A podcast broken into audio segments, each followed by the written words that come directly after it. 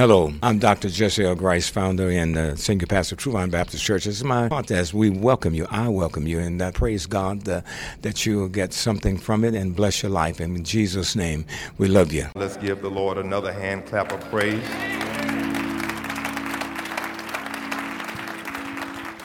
God bless you this morning. First of all, giving honors to God, who is the head of my life. He is awesome. He is amazing. He's wonderful to our senior pastor and first lady, Pastor Joyce, uh, Pastor Jesse and Miss Joyce Grice. We thank you so much. We know you're watching.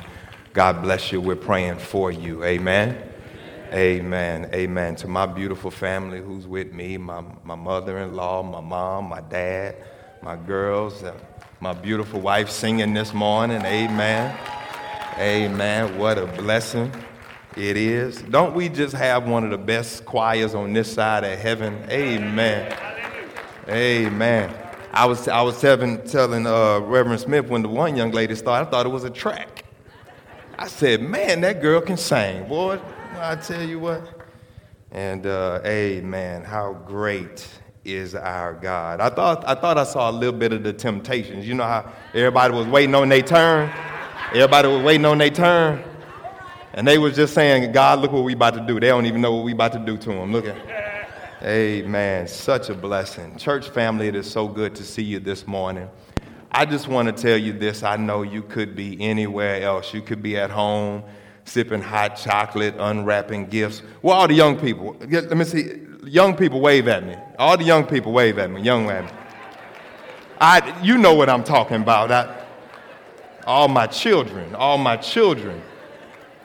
Amen. I don't know how much of a fuss and fight you gave to your parents that come in here this morning, but amen, they got you in the right place, teaching you the right way at the right time. We are here to celebrate Jesus Christ. Amen.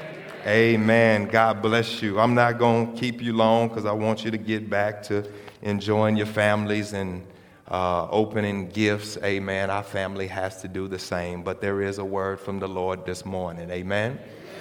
Amen. If you would turn in your Bibles to 2 Kings chapter 4, we're going to be looking at verses 8 through 11. 2 Kings chapter 4, verses 8 through 11. And if you're there, say amen.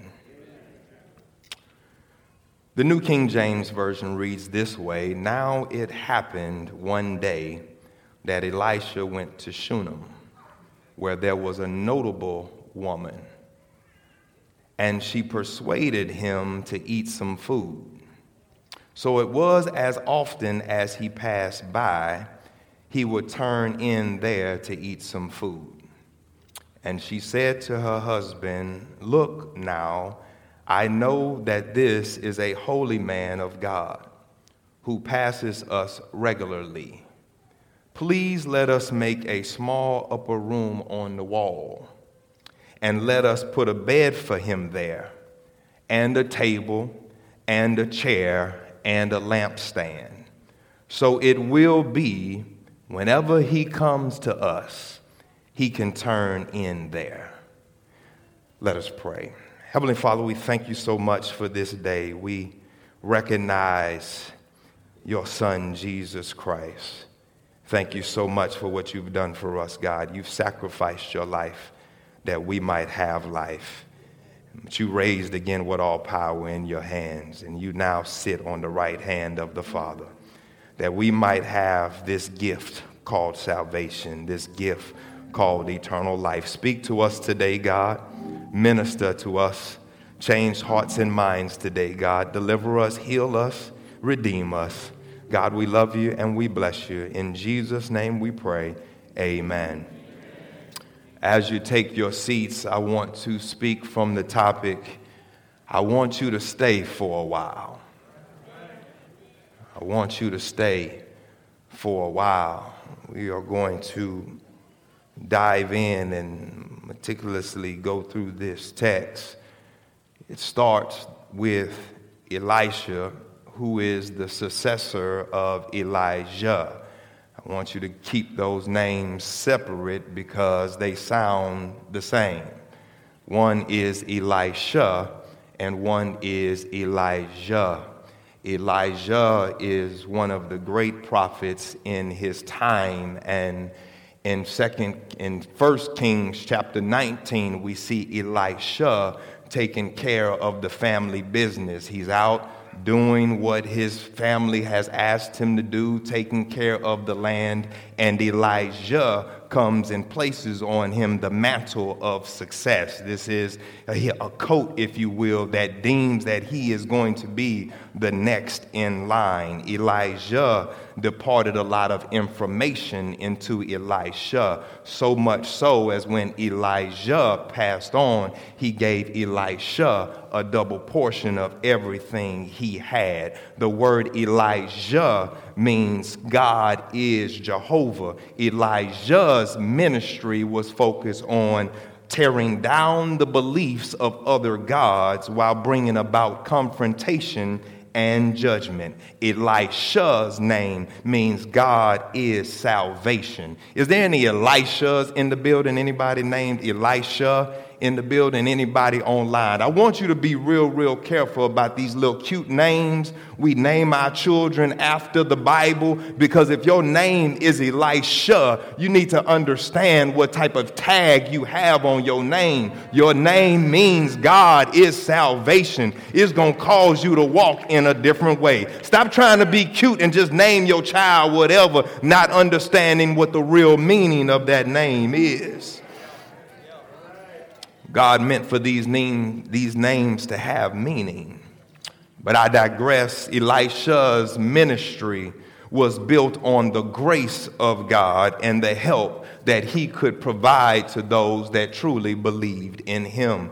Elisha has just left from helping a woman save her home, pay off her debt, and provide generational wealth for her children to come from all but except a jar of oil. Yeah, this lady had one little jar of oil, and Elisha made sure that she never had want again, Elisha finds himself headed to a place called Shunem. This place called Shunem comes from the Hebrew word shuni, which means a quiet rest.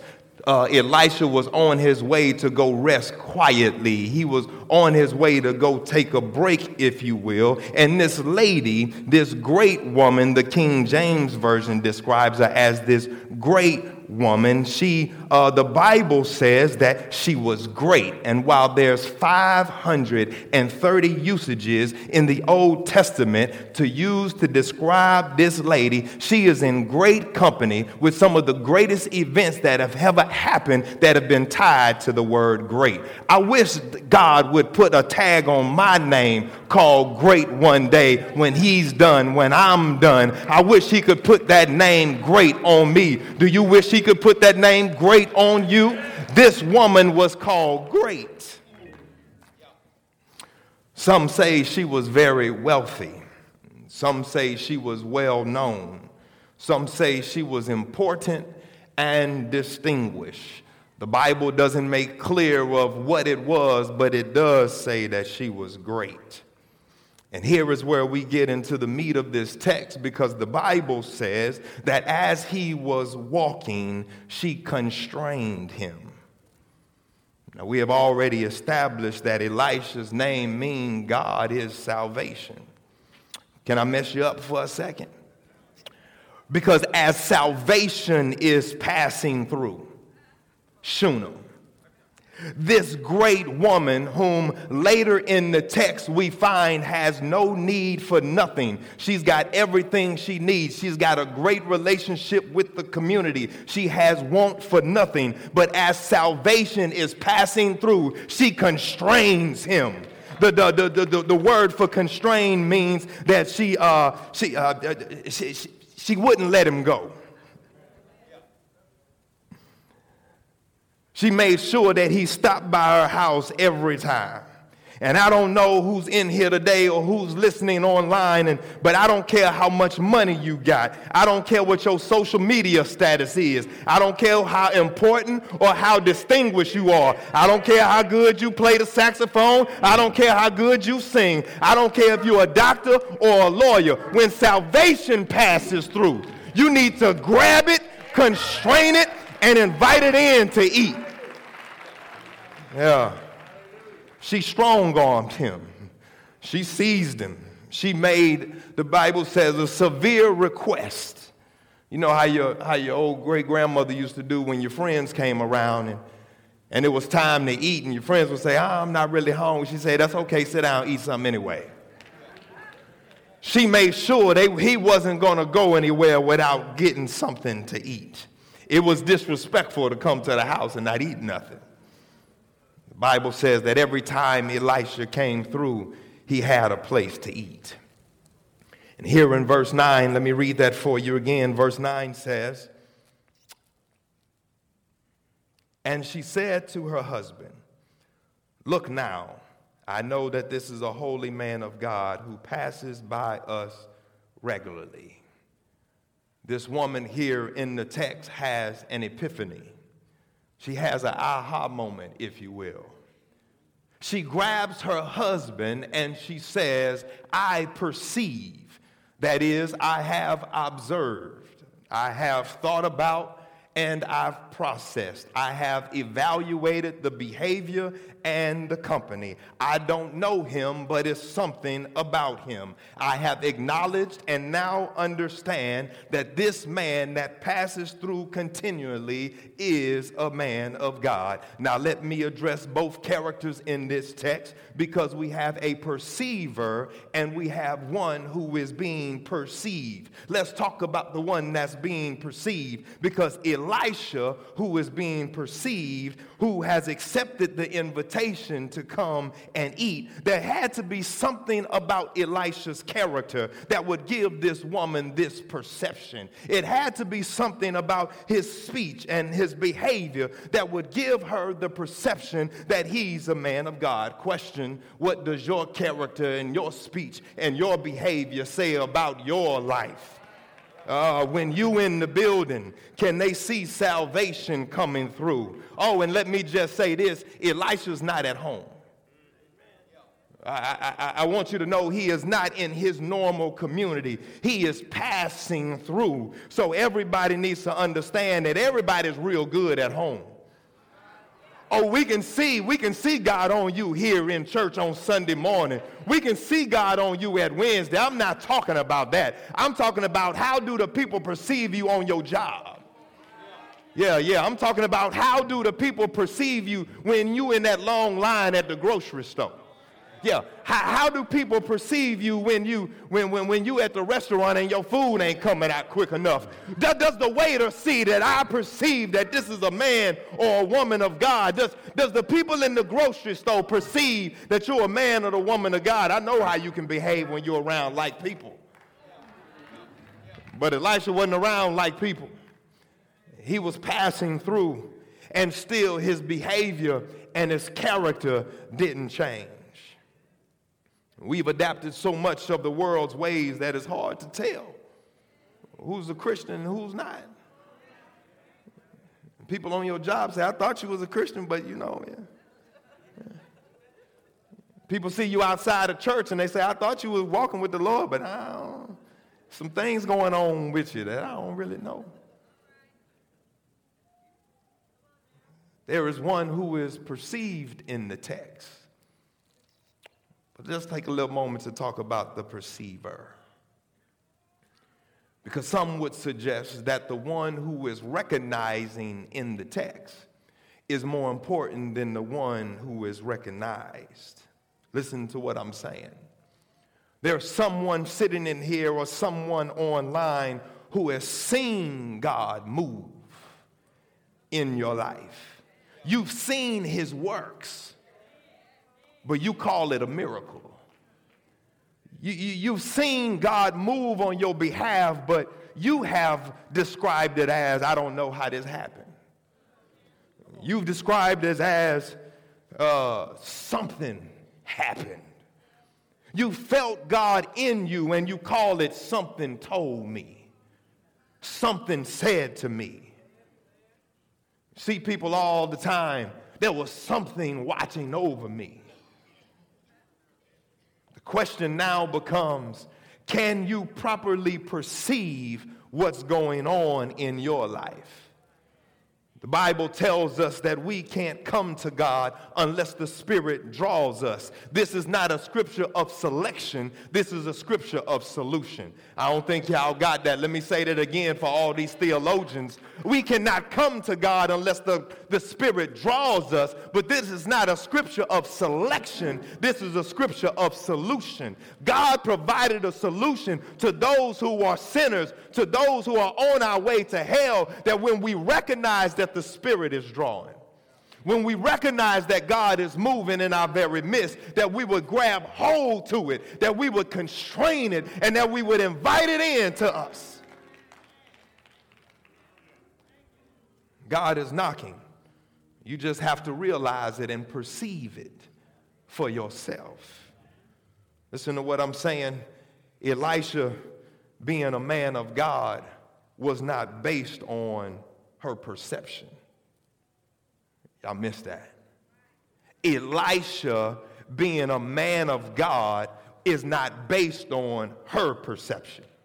Elisha was going to be a man of God whether she perceived it or not. What makes this story great is that she recognized him for who he was, for who he truly was. And somebody today needs to stop giving everything and everybody else the credit for what God is doing and realize today that if, if my bills wouldn't have got paid had it not been for God. I didn't just escape this accident. No, it was the Lord. It wasn't just something, it was the Lord. My health wouldn't be the way that it is, not by happenstance, but it was God who did it.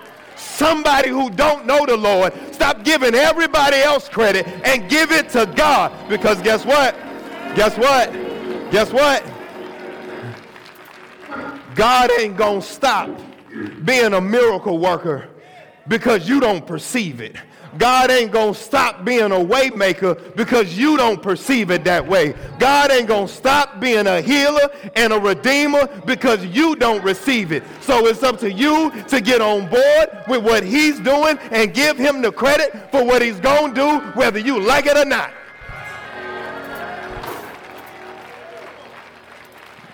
I perceive, I perceive that the Lord is moving on my behalf. It, it, ain't just something, it ain't just somebody, it's God. I perceive that God is doing a marvelous work. This lady perceived, she recognized and understood who was in her midst, and she constrained him and she invited him in to eat. And so she says to her husband in verse 10, Let us make a small room on the roof with some privacy. This man has been coming to visit, he's been coming to eat with us, and after he leaves, or after he eats, he leaves. But I want him to stay for a while. Yeah. This season that we're in, between Thanksgiving and hopping over to Christmas, there's all kind of tickets being purchased the roads are being traveled because we're on our way to see family and friends. There is no greater compliment as it pertains to people coming to see you than to say, You can stay with me. Don't go get a hotel. Don't go get an Airbnb. We got room for you right here. It's a compliment because we know there are several classes of relationships. The fourth class, fourth class people, are the people who just get a phone call. Hey, how you doing? God bless you. Merry Christmas. You want me to come by? No, I don't need you to come by. Just, just wanted to call you, say Merry Christmas, love you, God bless you. You don't need to. Don't worry about it. The third class of people are the people who only can get as far as the porch. You know, them the ones you stand outside and talk to. Hey, how you doing? Glad you stopped by. I ain't letting you in my house though. Sorry, I'm not letting you in my house. Good to see you. Nice. Love what you got going on over at your house. God bless you. The second class folks is the people that can come in. They can fellowship. We give them probably about four, five hours. Had a good time. Then we start giving those innuendos. Hey, what time you say you leaving again? Oh, okay, all right. Um, man, sure getting dark outside. Is woo. What time you got to wake up in the morning? Because we don't want them to stay that long. But the first class folks, the one we love, the one we have respect for, the ones we've built up relationships with, we say you can stay as long as you like. I wonder what class is Jesus in in your life? I wonder if Jesus is in the fourth class. I'll call you when I need you. I don't need you to come by God. If I need something, I'll call you. If, if I need something, I'll get down and pray. Hopefully you'll listen, but I don't need you to come by. I don't need you to stop by. You good where you at.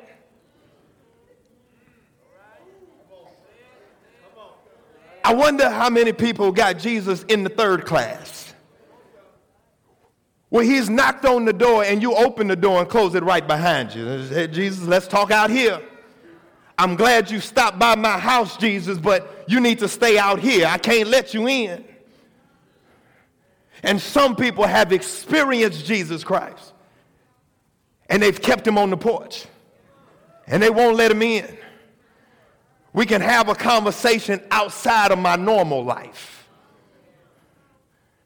And then for some of us, Jesus has entered into the second phase,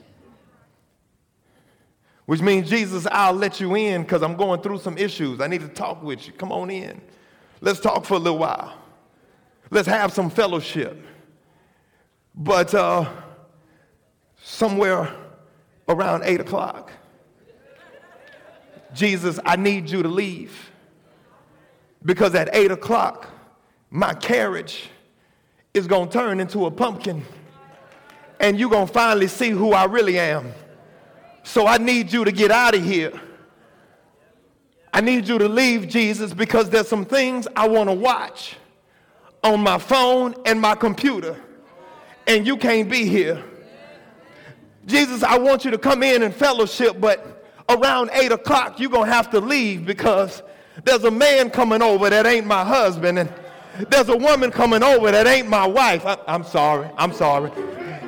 Jesus, I, I, come in and fellowship with me, but somewhere around 8 o'clock, there's some things that I'm going to be thinking. There's some things that I want to say, and there's some things that I want to do, and I don't need you judging me, Jesus, so I need you to get out.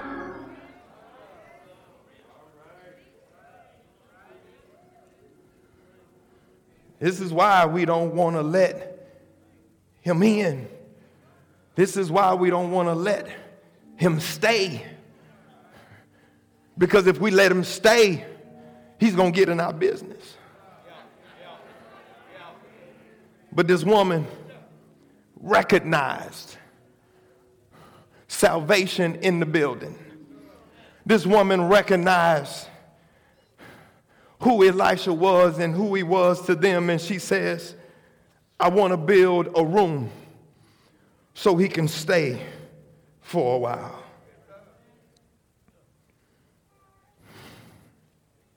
Says to her husband, I want to build a room. Let me get back to this text because she says, I don't want him to leave so quickly. I do want to throw this in there as a quick tidbit, and I'm gonna move on because this is not tied to the message, but it's just you know something I wanted. I noticed in the text that this woman is the woman that the Bible entitles great.